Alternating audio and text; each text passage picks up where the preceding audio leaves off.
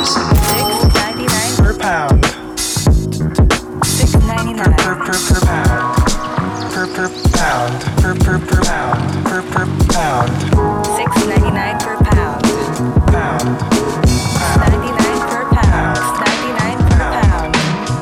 Hey yo, it's six ninety nine per pound. Podcast.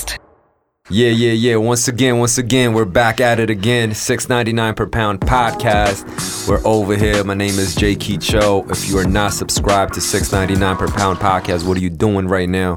Go redirect your life. And I have my co-host.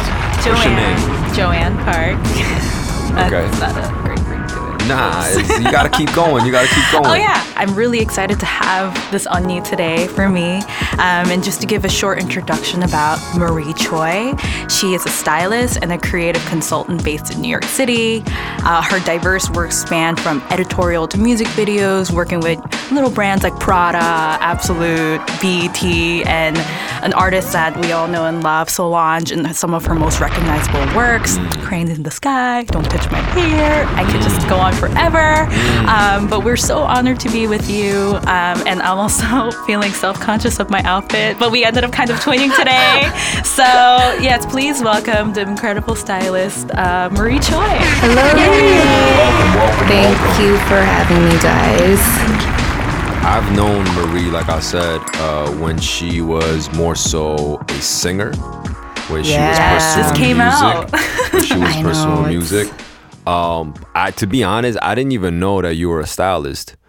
Like I had no idea. Like I just knew So you as humble, Marie. probably. You know, so um, tell us a little bit about like that. Like You how know, did you get that's into crazy, that field? actually, because um, recently I was thinking about it, and many of the friends that I formed in the past, I guess, three years, Mm-hmm. they don't have a clue that I sing and that that was my number one thing Mm-hmm. most of my life. And actually it was like the first thing i would say when people are like oh what are you doing? I just i, I sing you know?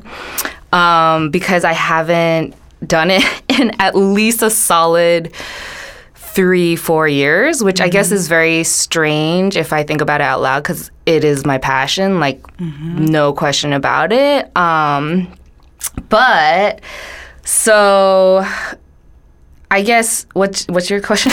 no, so, I- so Just tell was- you about, yeah, like, the so transition. basically, like, how did you uh, get into styling? Because I know that you always had good style, but I didn't think that that was your profession. Yeah, I. It wasn't a planned thing. I think that um, I pursued music for many, many years. Um, more so, just like out of the love of singing.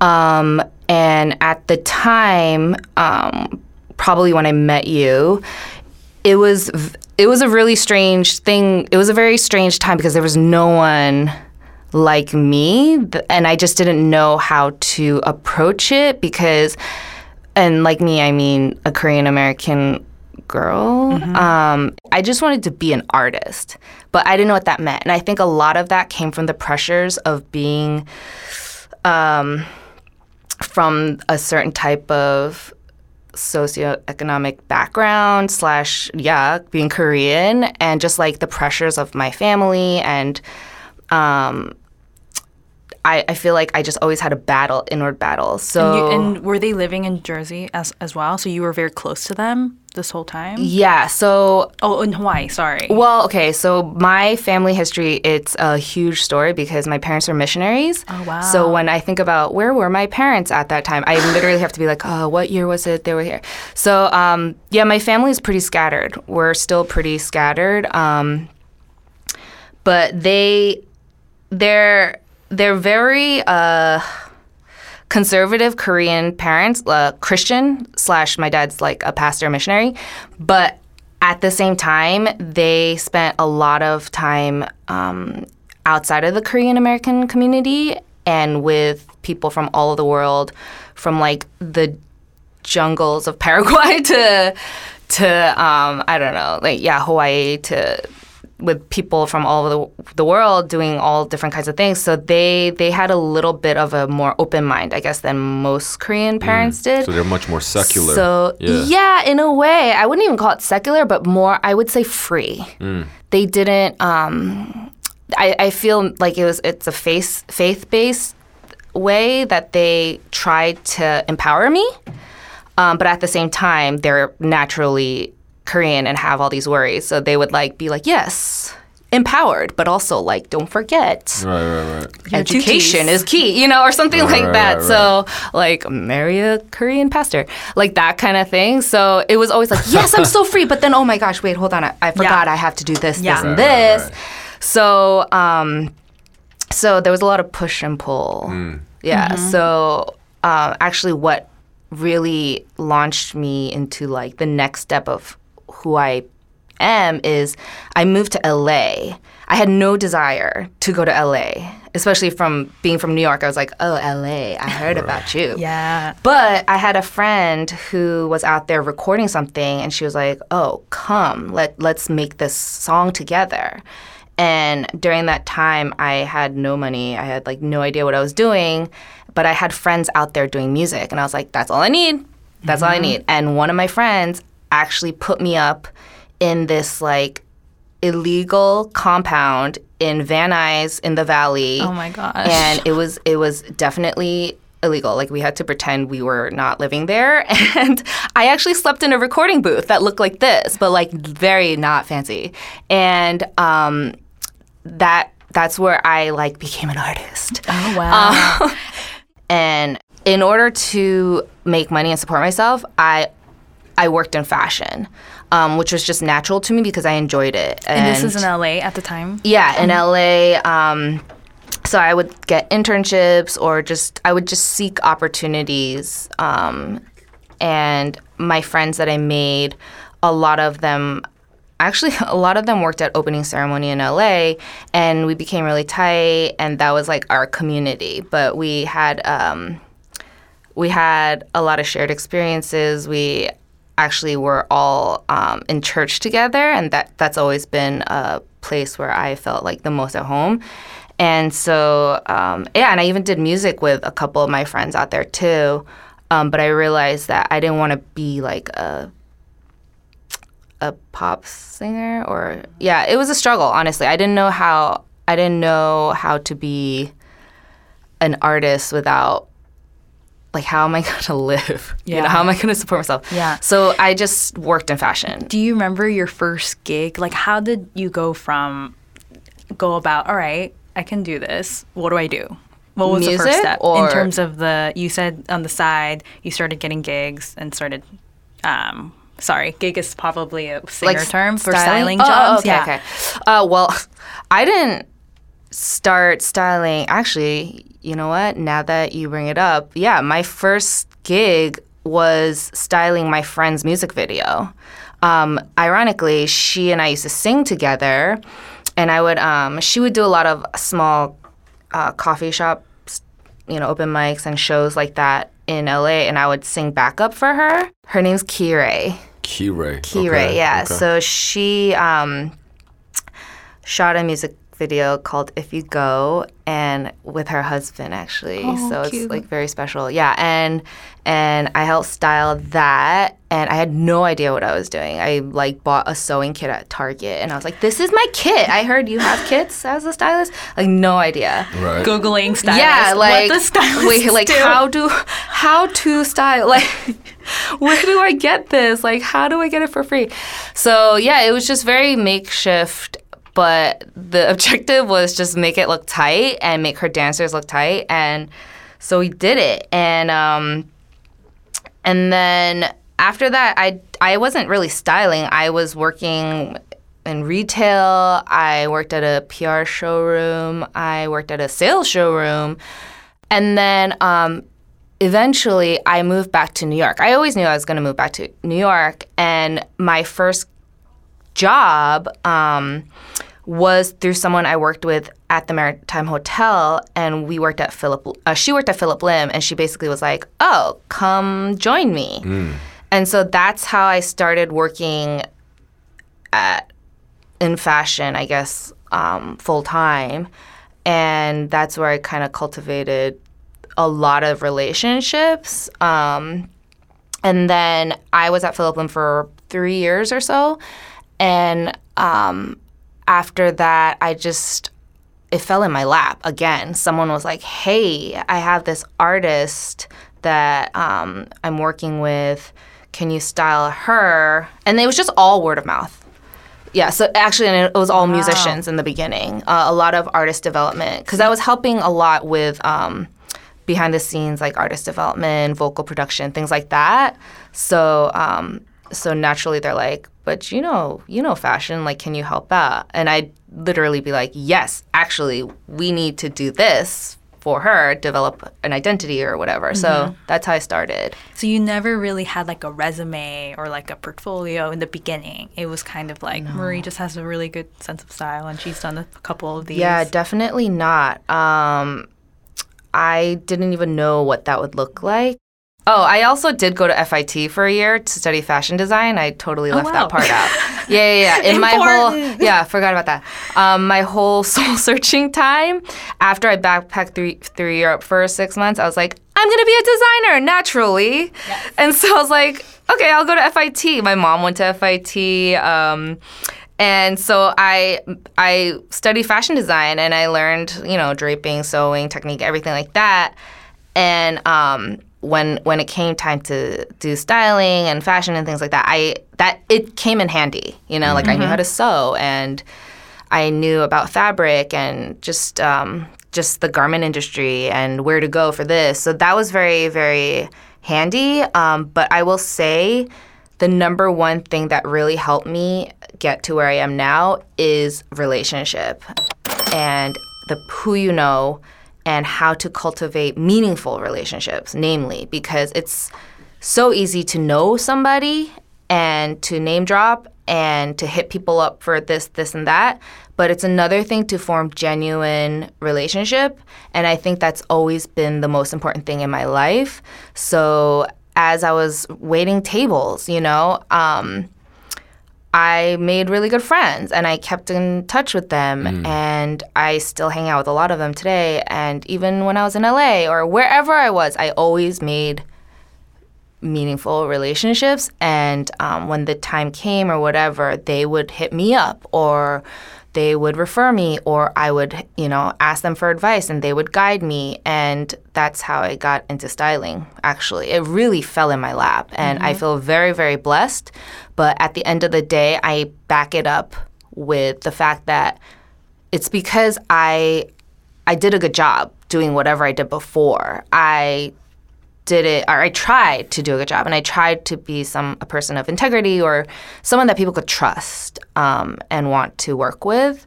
So I I really got a lot of good jobs through that. So you would you would say some, like the most successful stylists that you know, they don't necessarily have to have like, you know, four years of background. FIT. Yeah. So like, I'll talk about that a little bit. So I work with a lot of young girls and boys Mm-hmm. who are actually not even all young because some people make a career change later in life and they're like, "Yo, can I intern for you?" And um, I will speak to people who are looking to work in fashion or namely styling. Interning is the name of the game. It is the way you get in and prove that you are there to work and that you can handle it. And it's also very much the place where you learn what you need to learn. And um, so I would definitely encourage people to be bold and and just ask, but always make sure you do it with humility, you know, and be genuine about it. And because people could read that and be willing to do whatever it takes. Because I will tell you right now, styling, people don't know. It is a crazy job. It is so intensely labor intensive, physical labor, emotional, mental, Oh wow. uh, financially, everything. Yeah, because you have to make things happen in zero time with no money and um, just by yourself. And when you're in New York and you have to, you also have to carry everything by yourself. It's an, it's a whole other thing. So it's not glamorous. No, it's not. Definitely. I, I definitely think like there's like a misconception about when a person says, yo, like, I mean, there's misconception about a lot of things in the design industry or fashion industry in general, but Um, I think a lot of people that I know that initially get into designing, for instance, they would say, "I really love clothes." Like I really like to buy clothes, Yeah. and I think I should be a designer, and then they end up being fuck ups. And Yeah. uh, I think it's glamorous. and I, I think it kind of applies in the styling world as well, like because um, especially now when I like just scroll through Instagram, like literally like every cat and dog that I see is like a stylist. Yeah, for and sure. um, that entails like it's a lot of work I've noticed too Yeah. because you know one I mean me producing shoots for instance first of all like I want to make sure my vendors or my team are well taken care of but if a client is telling me a gig like a 2 days before and I have to put together a team in a day yeah, I'm sorry stylist but you only have a day you Yeah. know what I mean and that's uh, that comes with the territory. So people are always like, I've had friends help me sometimes, and at the end they're always like, "You are crazy. Why would you do this to yourself?"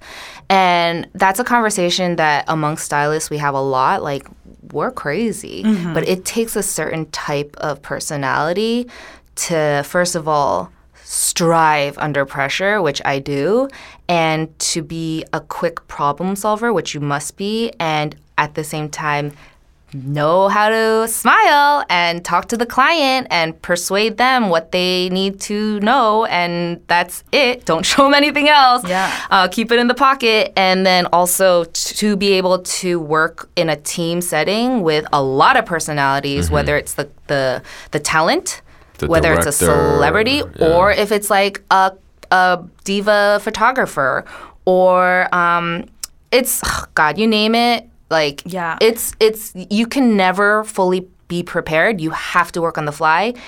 And so for styling and for anyone who wants to get into that, you just have to know that it is not glamorous. And actually funny story is when I first interned to be a stylist assistant or intern when I was very very young, it was very short lived. I was like, "Oh, I'm good." like I don't actually have to do this ever because the stylist that I was interning for at the time she was she was up there. Like she was up there and she had um she had assisted a very famous stylist all of that. And she was shooting for all the all the top you know magazines with all the top photographers showrooms through her stuff you know? But the fact was like i looked at her and i'm like dang you're only 30 you look 50 oh my dang like you are always working and I've never seen you smile. Slash, it's like a Devil Wears Prada, Yeah, like in real like- life. say hi to your interns once in a while. I don't know. It was very. She It was very. miserable. It just. It was the opposite of my personality, which I try to fit into. You know, working in fashion. But it was really hard because I love people. I Mm-hmm. love making relationships. I don't want to be like a dick, which you. I mean, I'm not saying that like everyone is, but it's it is very. um it's a very catty It's a pretentious industry. a let's be honest, you know. pretentious industry yep. But the thing is, it's changed a lot now. Totally, That yeah. whole like 90s supermodel glamour, like, fetch me my champagne. Like that mm. whole, it's not like that anymore because people grew a conscience. They're like, oh, I want, I'm creative, but I want to work with people that I love.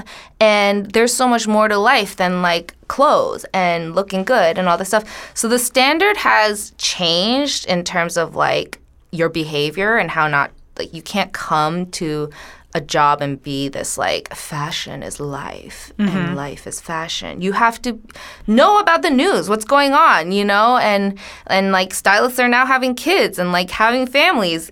But when I was do when I was interning, it kind of didn't feel like that. Um, so I decided I didn't want to be a stylist, and then lo and behold, like years later, it happened. And then basically, I think I I I chose a slightly unconventional path to styling in that instead of yearning to do these glamorous shoots in these like beautiful magazines, I just wanted to work with cool people and like not not feel like I broke my own bank every time because that's another thing people don't know. Stylists have to pay for a lot of the stuff. Yeah, until you get that reimbursement. Yeah, and sometimes you don't get reimbursed. That's what I'm saying. Like sometimes in order to get that beautiful image, that's that creative piece, you're paying out of pocket to either book the studio, I don't know, buy the clothes or whatever. It's Yeah. insane. And um, for me, I that's why I love working with artists, like um, recording artists or like up and coming um, talent, because it was like, oh, great, we get to form your your image identity together. But it's not in this superficial way. But it's like, yo, what do you really like? You know, absolutely. What's what you know? your how- style? yeah, what's your style? Like, what? Let's find that together, and that's really fun for me. Mm-hmm. Can you walk us through, like, if we were a client, lol, or just how do you walk through with your client in your first meeting and Uh-huh. speak to like the back ends of what makes it so hard? It's not just slip in in between the shoe and like fix their jacket a little bit and then Mm-hmm. slip out. It's really a whole production. I'm sure Jakey can like slip in some of his. For sure. Yeah, yeah, yeah. Okay, well, I'll speak to more because there's so many different types of styling jobs. You could style a personal client. Yeah. You could style a celebrity. You could style uh, an advertisement, like a commercial job. You could style an editorial, which is like the the like the more creative things that you see in the magazines. Um, there's so many different types, but I'll speak more to like the commercial aspect of it. Um, Let's just say like the client is like a liquor company, and Right, they a- a like- liquor you the company. Absolut Yeah. campaign. Right, right, right. So the liquor company either has an in-house creative team or they hire a creative agency and they build up whatever they're doing, like the the marketing campaign. They'll the imagery behind it. The art director will work Yep. with, and then there's a production team that could also be in house, but usually it's hired out. And there's a lot of freelance. Freelancing is the name of the game. Okay, Yeah. I am a freelancer. So basically, the production or the creative agency or somebody is hires me, right?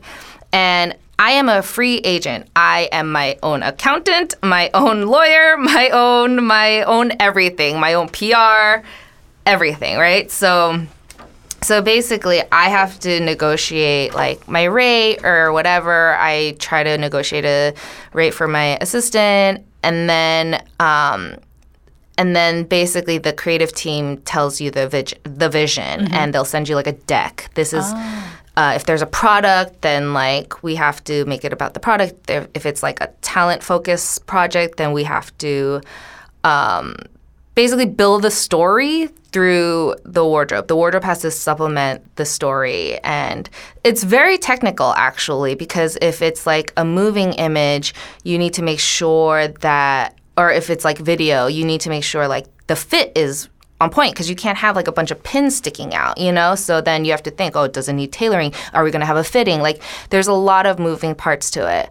Um, and then basically, you have to come to the shoot with options, options, options, options.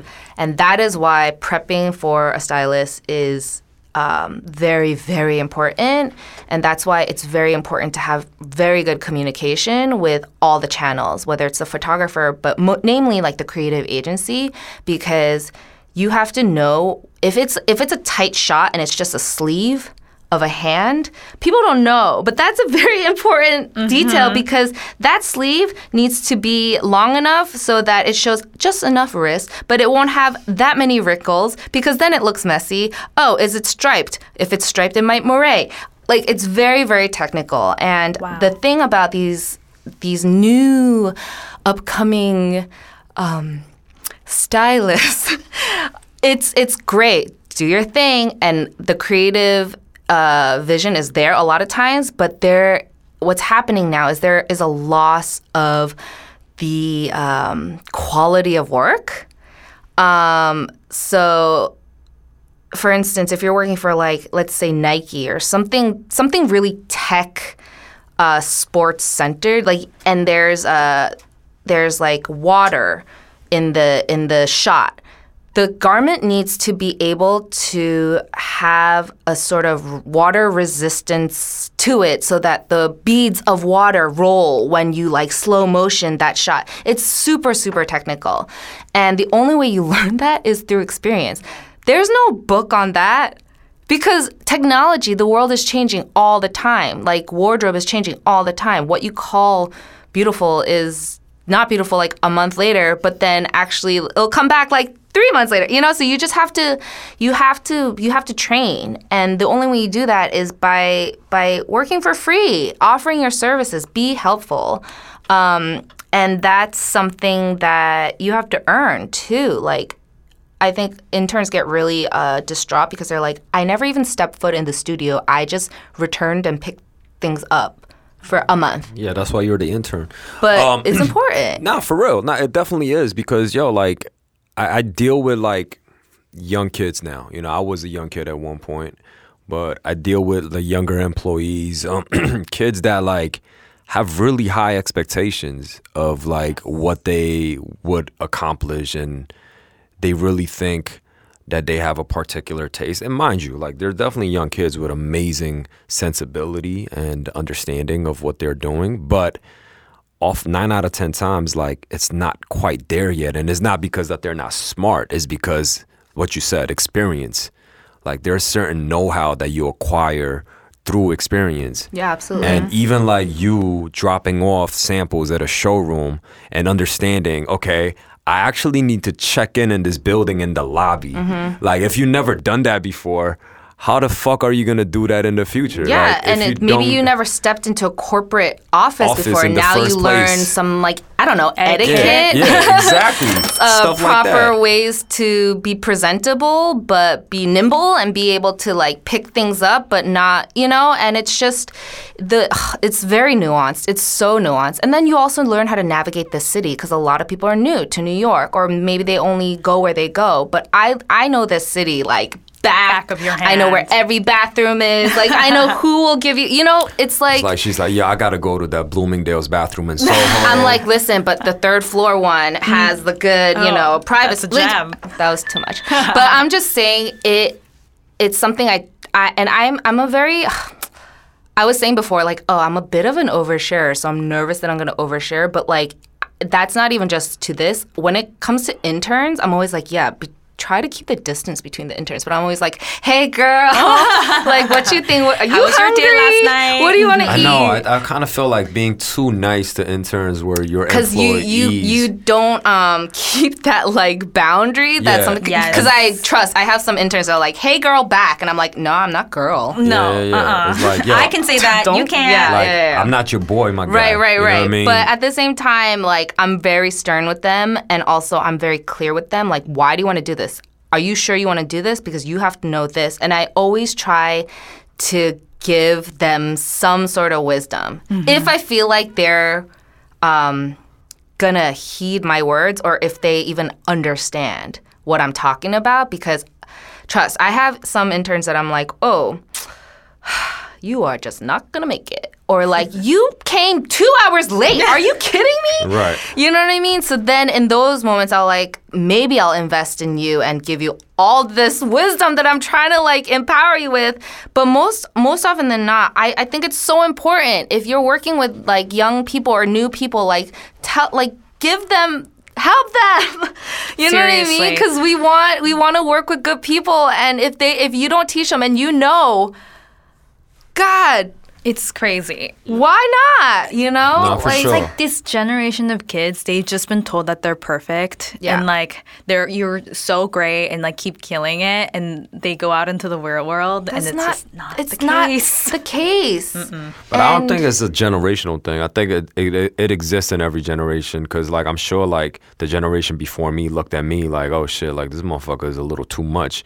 So I think it's repetitive and al- always like gonna be cyclical. They'll all be. Yeah. It is cyclical, but, But- Yeah. but- in this age of everything's in your face and you have access to everything now via social media, there is a some wall has been broken They where Nah, kind of, I, I definitely. definitely Yeah. see more like oh, I like they're a lot of more know-it-alls. It's like, oh yeah, I've Right. seen that on YouTube. Mm-hmm. You Right. know, mm-hmm. I've, mm-hmm. I've looked that up. Uh, right. Yeah, that, I think that's a good way to say it. Like having a lot of know-it-alls, and I Right. feel like that humility is definitely has decreased. Humility is the because word. because like if you are like 22 and then you style like two editorial gigs and which you didn't get paid shit for and then you have 20,000 followers on Instagram like oh okay like I think I could start charging people now and it's like yo ma listen like you don't even know how to like do sewing and shit like I don't know if I could pay you for what you're asking me for Yeah, you know what I'm saying.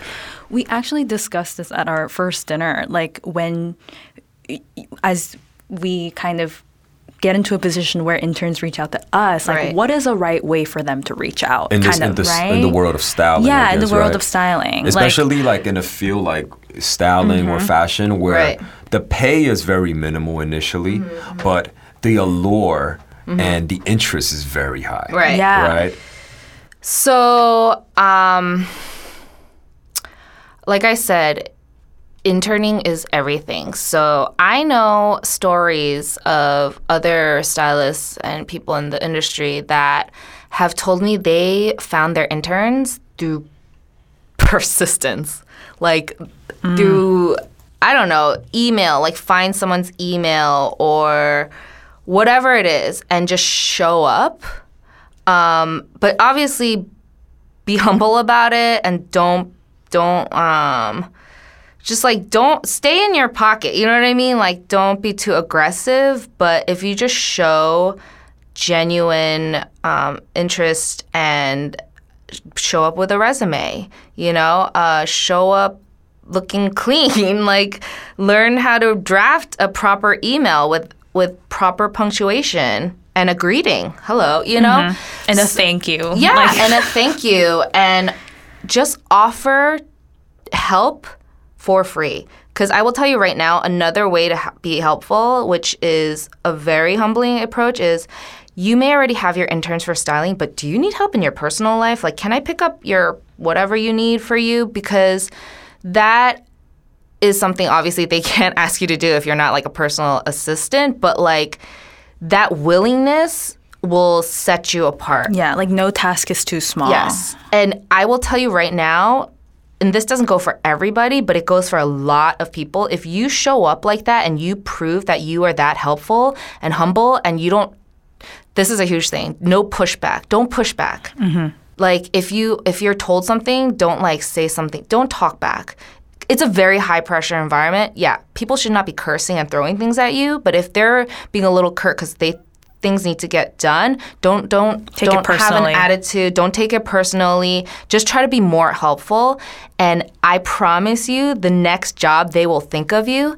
And another thing is, styling world. It's a it's a very uh, what do you call it? tribal tribal. We Oh. are. It's it's a network. It's always like, hey, you know, you know somebody who could do this. And then this hey, do you know an assistant remembers for this this? Everybody, yeah, it's Yep. all word of mouth. And if you are good, they will refer you. I have thrived and survived off of referrals only, and not only. That's not what I mean, but. But that is a huge way that I got jobs and was introduced to people. And if you're a good intern and you intern well for a good amount of time and you learn, you will get paid. Trust me, because there is a lack of good assistants out there. And assistants, styling assistants, rule the game. I will tell you right now, they do all the work. And so just just be be uh, persistent and just stick with it and Be be, humble. helpful. Be, humble. It's Yeah. so and true. and you will get hired. yeah. no for real And I, what kind of hurts my heart sometimes, and we kind of talked about this, like it's the really humble ones that kind of feel apprehensive about reaching out so directly. I think they're like, oh, like what if I'm bothering them, Yeah. or what if you know I'm troubling Yeah, them? yeah, yeah. And I think um, kind of the resolution we came up with is like you can ask for anything as long as you offer to help. Exactly. Yeah. Exactly. That's the approach. Um, yeah, it's good that you have the tact to consider the other person's, you know, uh, situation and if you're bothering them. But my, a huge mantra of mine too is it doesn't hurt to ask. Yes. it doesn't hurt to ask. As long as your heart is in the right place, it doesn't hurt to ask. Yo, closed mouth don't get fed. exactly. Um, but uh, I think we kind of broke down like some of the procedures of like coming up in the game. But now let's just talk about some of the major gigs that you've done that were memorable. Um, I didn't know that you work with Solange like until today. So like Yeah. yeah. Let me let let's talk about like some of the more uh, memorable commercial gigs that you've done. Maybe editorial gigs or working with artists. Like, Okay. is there any uh, one in particular that you would like to uh, kick off with? Um, well, yeah, people love the whole Solange uh, mention, which is yeah, one truly one of the most memorable things that I've done. Um, I was introduced by a friend of mine to Shiona Turini, who is more than just a stylist. She's really like a internet sensation. But she built her career off of hard work and persistence. And I was introduced to her because she needed help. She is friends with Solange, and they were doing um, some. I think Solange was in town for Fashion Week, and When was this? oh god, I'm so bad with dates. I want to say two years ago. Okay. Because I like a few years back, like I would see Solange like shopping with her kid, like, like opening ceremony. And right shit. Yeah, right yeah, right yeah. and um shiona herself is like very a very uh busy person during the seasons um so she was kind of So when like you say seasons, for people that don't oh know like what that is, uh like fashion weeks and stuff like that. So she was kind of like oh can you do solange for fashion week? And i was like okay. So basically i just i i helped her pull a bunch of clothes. And it what worked with me very well is like solange's style was a little bit more my style um a little bit less like fashion fashion glam and a little bit more like experimental. very weird shapes, you know, yeah, and yeah, but yeah. like a Mix very color heavy. Yep.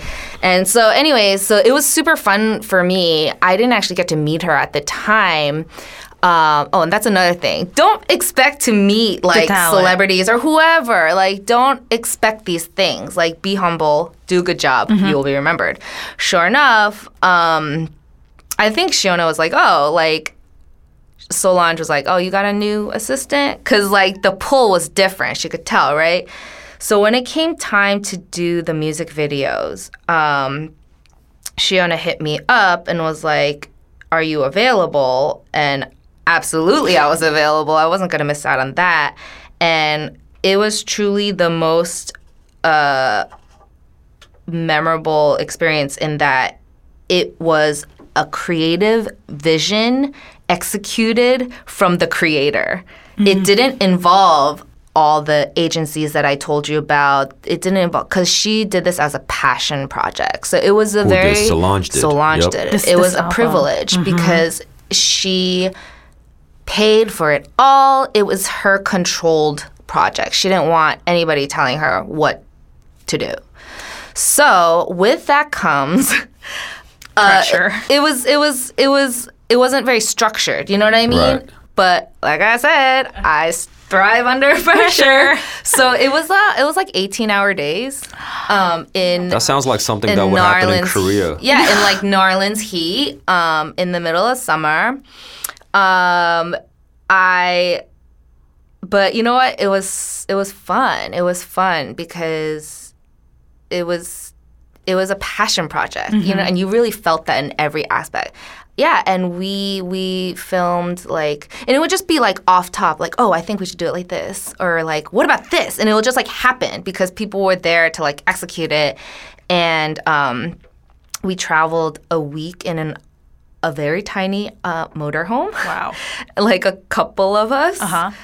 Who was in the motorhome? It was uh, well, there was two. There was like the um, the tech guys, like the camera crew, every everything like that, and then the other was like the glam, you know, hair, makeup, wardrobe, um, Solange, uh, you know, the driver, um, and So which two uh, videos were they specifically? Don't touch my hair and cranes in the sky. So those were the two singles, right? yes, That were part of the album. Yes, exactly. I don't remember uh, vividly what cranes in the sky look like, but I do remember. I will tell you right now, since that video came out, I have worked many a jobs completely unrelated where they'll reference that in the video. Wow. for the art direction. And I'll be like, oh, I yes, worked I, actually do know a little bit about that. Yeah, because I worked on it. Yeah, yeah. Yeah, so- it's it's that visually strong. It's Gotcha. breathtaking, and there's a lot of imagery that is, uh, like an homage to something that really inspired her. Um, Oh wait, yeah, I remember stunning. this. Yeah, I'm sure. I'm sure. Yeah, I was the, like, the one with you've the seen this. yeah, Yeah. the one with the uh, the, Everyone has the, seen the it. pink fur Yes. uh, Ibu looking coat. Yeah, yeah, yeah, nah, yeah, it's yeah. super dope. Yeah, I remember Yeah. this. And you know, Solange, respect to her because she really, um, she really focused on staying true to herself and what her vision was. Like, in, like painfully so. You know what I mean? Like, like guerrilla style. She won't take no for an answer. Um, what this park is closed. Fuck that. We're Yeah. filming. You know what I Yeah. mean? It, it, it was like that. And it was truly guerrilla style. There was a lot of like, you know, there's only two people allowed on the set because we might have to run. Like that type of thing. Right. Yeah. So it was it was amazing. It was amazing. And I would we would sleep and wake up and we're like, where are we? and I had never really traveled through the South before, so it was so so great for Yeah. me to be there. So, and in terms of styling, this was like as intimate you can get oh, with the artist. Yes. Yeah. Yes. Very intimate. Oh, and like there was a trailer full of the clothes. Yeah. I mean, yeah, it was separate trailer. Yeah, and it was a lot of clothes. It was a lot of amazing clothes that came from like the far reaches of the world to like Harlem, you know, Yeah. like, and that's the thing about her too. Like, she really wanted to uh, showcase people that she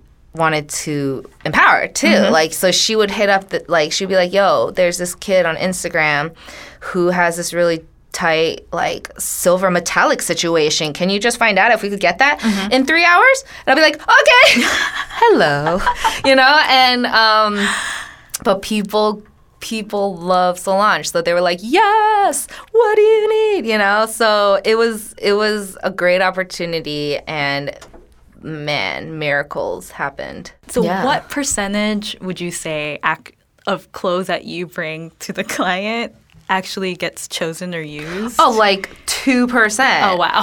Yeah, people don't understand. Mm, You're think that's like prepping racks and racks that's a and racks That's of an clothes. point. And if there's a call out for a blue shirt, you best show up with 30 blue shirts in all different types of colors and all different types of textures and like color like gradients and Options. and shades and yeah, it's it's nuts. Um Is that that part in um, Devil Wears Prada? yeah, Cerulean, the very famous. Yeah, Yes, yeah, yes. is. They hold up like two belts together that Yeah. look a little similar. Yeah. Yeah, but then- those details really matter. Like, it's, Seriously. the Yeah. devil is in the detail. You know what I mean? Absolutely, and that's I guess that that's what sets you apart too. Um, but you know, it's it's different. Everything's so different these days. Yeah. yeah. Yeah. So we talked a little bit about like leading up to the what the work and the production that goes up leading up to the shoot. Yeah. But in the shoot itself, like at what point do they try everything on? Like Yeah. what do those conversations sound like if you're in the room?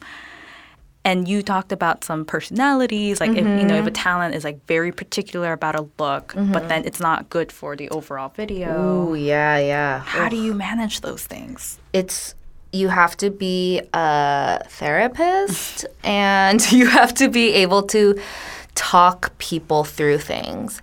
And i think that's something that um, again i feel like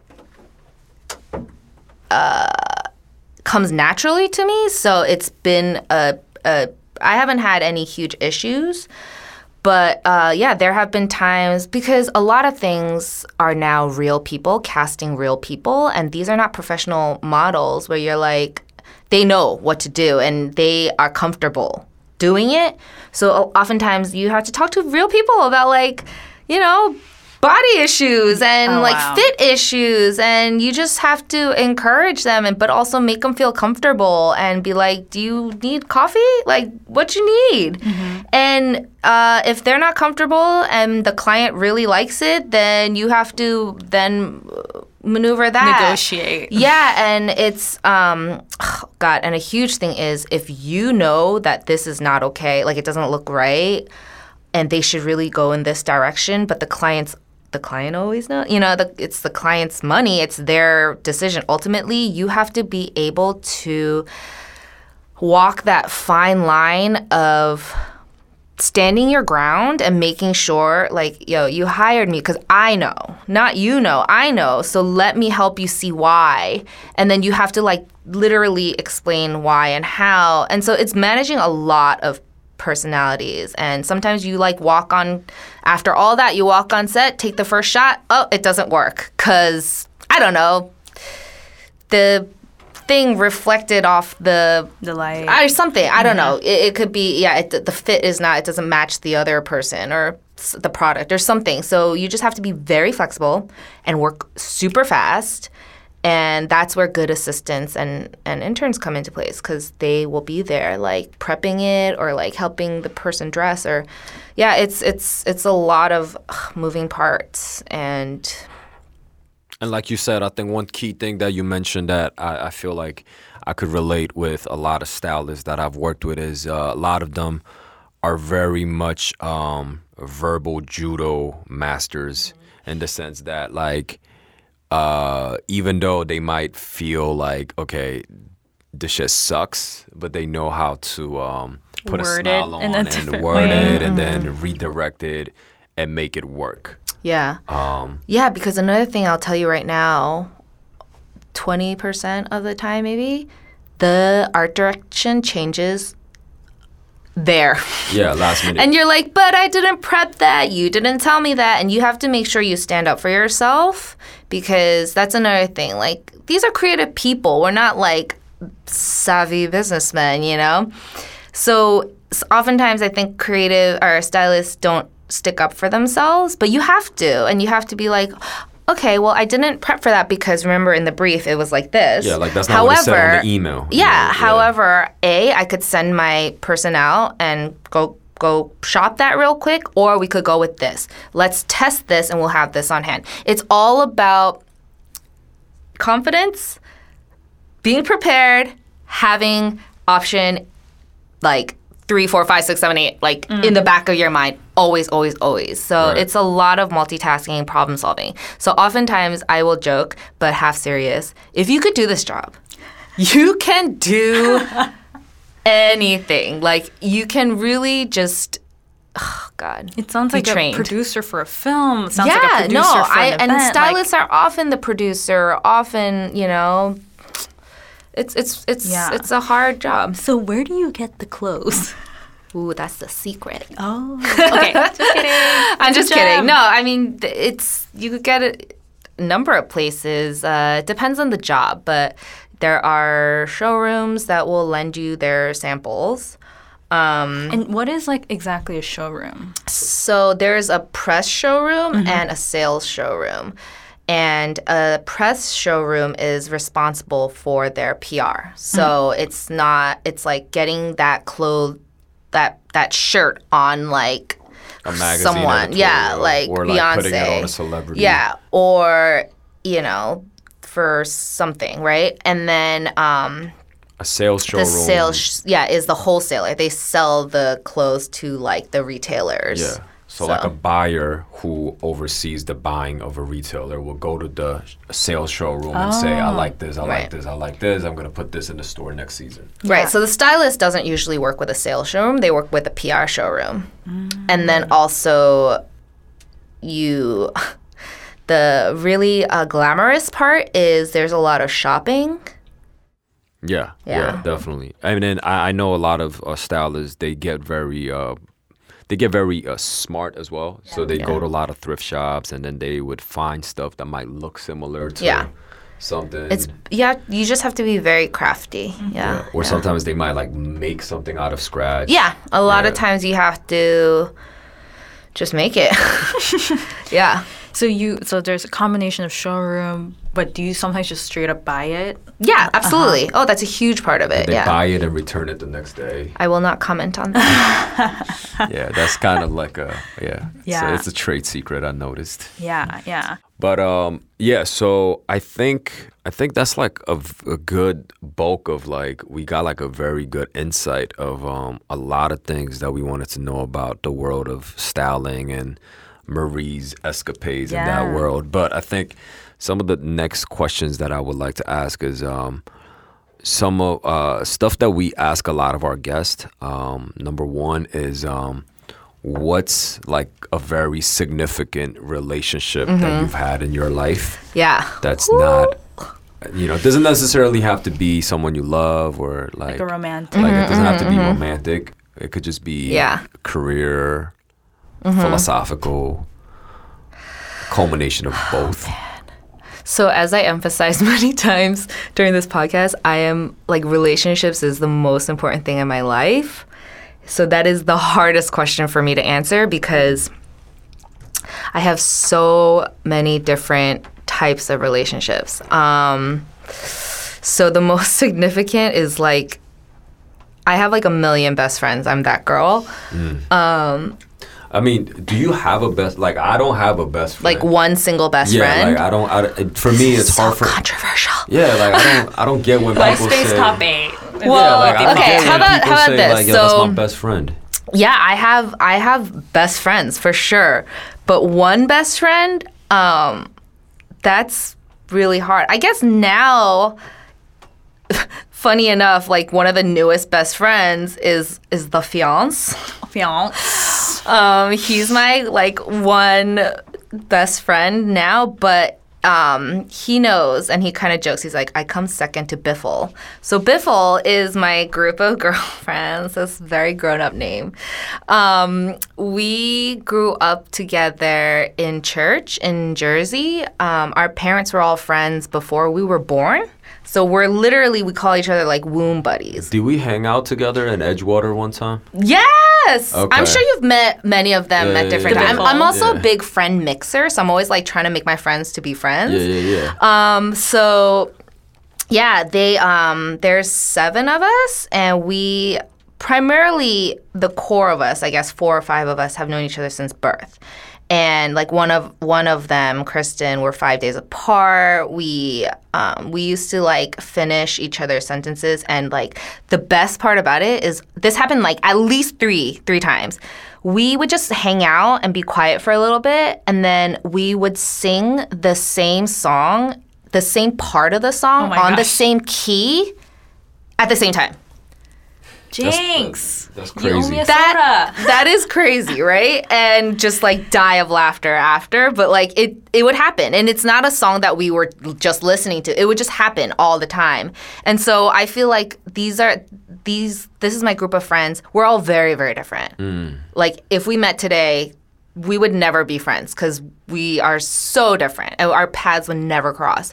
But those are my ride or die. Gotcha. They and I'm very very lucky. Like I said, I grew up traveling the world with missionary parents, and this was in the day of like fax machines and telephones, and we kept in touch through letters. Thick and thin. That's great. and I wouldn't see them for like years, but we would come back and like relearn about each other, and and they have been my best friends. And I think that's really uh, good to note because I've noticed that they say like if you if you're like friends with people like at a very young age, like because you know you didn't you didn't become friends with them because of social status or any of It like was genuine. yeah, it was just like even if you are like in very different places in life, like you guys meet now, you guys could still have that intimate connection that's very like hard to replicate when you get it get to an older age. Yeah. I feel like. yeah. Yeah.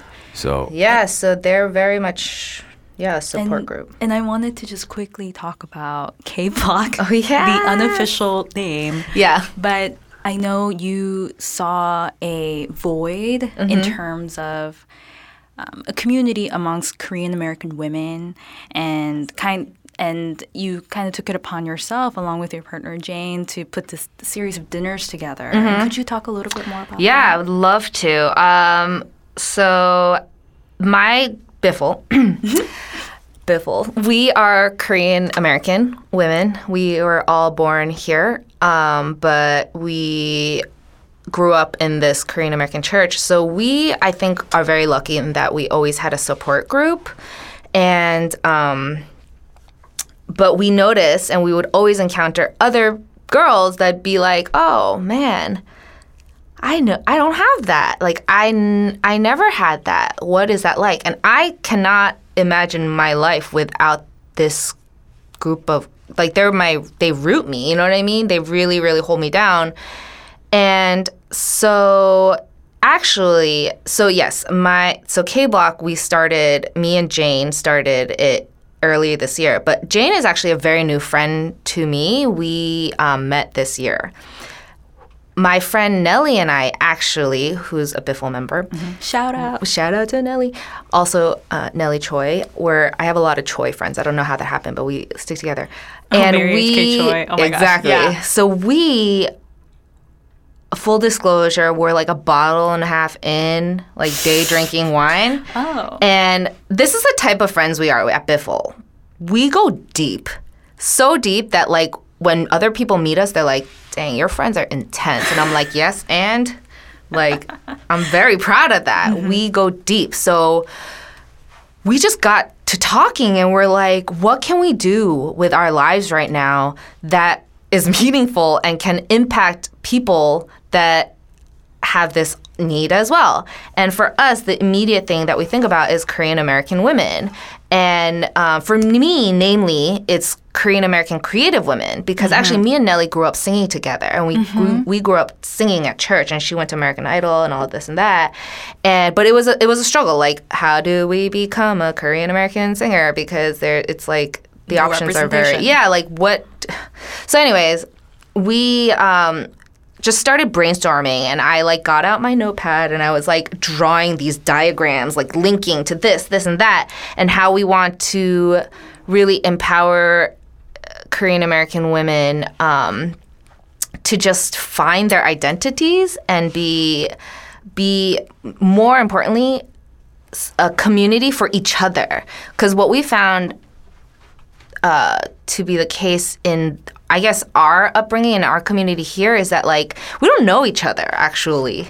Um, we know about each other maybe, or we had heard about the other, or maybe seen or been in the same thing, but we don't automatically go like, "Hi," you know, like Hey, girl. sister. you know, it's oftentimes actually. Let's be real. It's a lot of sizing up. Yeah, like, it's a lot of who this girl is. You know, like what you know, and it's it's I hate that. You know what I mean? And I'm so guilty of that. I definitely do that, and I definitely used to do that a lot more. But um, I don't want us to be like that. I don't want us to feel threatened by each other. I want us to be like, what do you do? How can I help you? This is what I need. Um, let's hang out. And then another thing is, uh, because a lot of us are American born, we lost a lot of our culture. And this is something that's very important to me. Like I said, I didn't study East Asian history and languages because it was easy. I studied it because I'm genuinely really interested and I want to know about where I come from. Um, it also helps that like my sister is a Asian scholar, like namely in modern Korean studies, and that's something that we always talk about in our families. But like a lot of my friends, including members of Biffle, like don't speak Korean or like don't know this or that, like. And that's something that's really common in our community. So we were like, what if we added an aspect to it where we kind of learn where we come from and I don't know, teach each other how to like make kimchi or like ask some ajumma to come help us. Or, you know, another thing is where a lot of us are not our partners are not Korean men or if they are, they're they don't speak Korean too. And so it's like how can we keep it up for our children? Mm. And um, so, and also, we want to show the world who we are. You know, um, what do you think of when you think of a Korean American woman? Um, and a lot of us work in creative fields, and and that's that was hard coming up and because that wasn't the majority of what and that's not what our parents told us to do so Exactly. it was you know it was a struggle so so that's so me and Nellie originally thought about it um but more on like a, a macro scale like maybe we could do like conferences da, da, da, this and that and then i met jane and jane and i i guess we have a lot of mutual friends um kind of in the industry uh meaning well, I guess Creative. creative industries like in New York and um and so we just were like okay let's what can we do now and we are like let's just start really small. And her her main thing was like l- how can we help each other now in our careers? Like how can we support what someone else might be doing? For instance like shout out jenny han. Her book is being made into or has been made, made into, into- a netflix film um, and it's coming out in august to all the boys i love for and it's so fun. It's a young adult novel. I read it and it was I was like So geeking out. But yeah, her female protagonist uh, main is Korean American, and so how can we come behind our sisters like that and Yeah. support them? You Mm-hmm. know, like we're talking about doing screenings and like whatever we can do. Shout 'em out on the exactly, exactly, and like um, if yeah, so we just started with a very small dinner. Very small, meaning 10. Mm-hmm. but it was kind of like me and her were like, oh, who do we know that could really use this community? Mm-hmm. And 10 is a very small number. I know so many girls who could use this community, but we just need to start it small right now. And it's we, we're we've only met three times. It's still really like it's not a thing yet. Like K Block is kind of what our group chat mm-hmm. is called. Um, but we don't have a name. We don't have this like big identity right now. We're just trying to get to know each other. No, but I don't even think that it has to be anything um, macro, like Exactly, you said. I right. feel like I'm in a group chat with a bunch of uh, Right.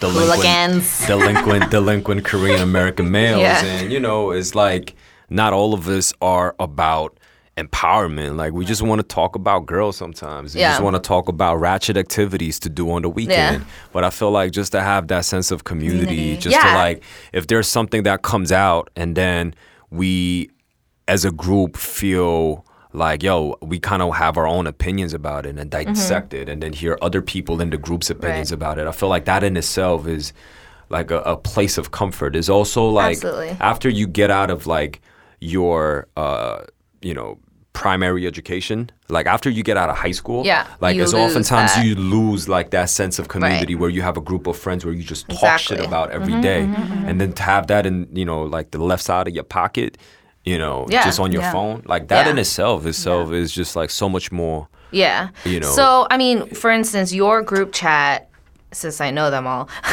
it, it was an organic thing. Like you guys were friends, Yeah, yeah, and yeah. it just like you just organically became a group chat. K Block though, it, it's it's a little bit more strategic. Like systematic I wouldn't say systematic, but it I was like, like walked in not knowing almost anybody. yeah, exactly. A lot of people don't know each other and still don't know each other, which is why right now, because we actually came together because each individual person had expressed separately an interest to Have very something like this. Empower women and to do something that like a platform or something we don't know what but how. And this is just a conversation. So like yes group chats are the best. I have very like biffle group chat Mm-hmm. obviously but i have really good like n- like people that i could shoot the shit with and like feel you know um backed up by. But this group we have a purpose that we're really trying to like work okay we towards. get it our group chat Is is, not as is great. not as Ours great is better. okay i get it No, we're just a bunch of hooligans Um, but I, from outside coming in, like Yeah. when I went to these dinners, it was truly amazing that a lot of the people in this group actually have macro influence. in that Exactly, they are right. writing characters that look like us. Oh, They're yeah. creating stories and narratives that are going to reach millions of people. Right, yeah. And the fact that like they were seeking to us to be like, how can we add to this story? How can Mm-hmm. we make this Korean American narrative more whole? Exactly. With not just my experience from, you know, Mary H. K. Choi coming from Texas, I believe. Yeah. To Hong your Kong, yeah. oh Hong Kong and you know growing and from Marie who grew up in Jersey to me growing up in LA and how do we make that more of a whole experience? Mm-hmm. It was it was so great because even though we all are Korean American women, we all had different stories. Yeah.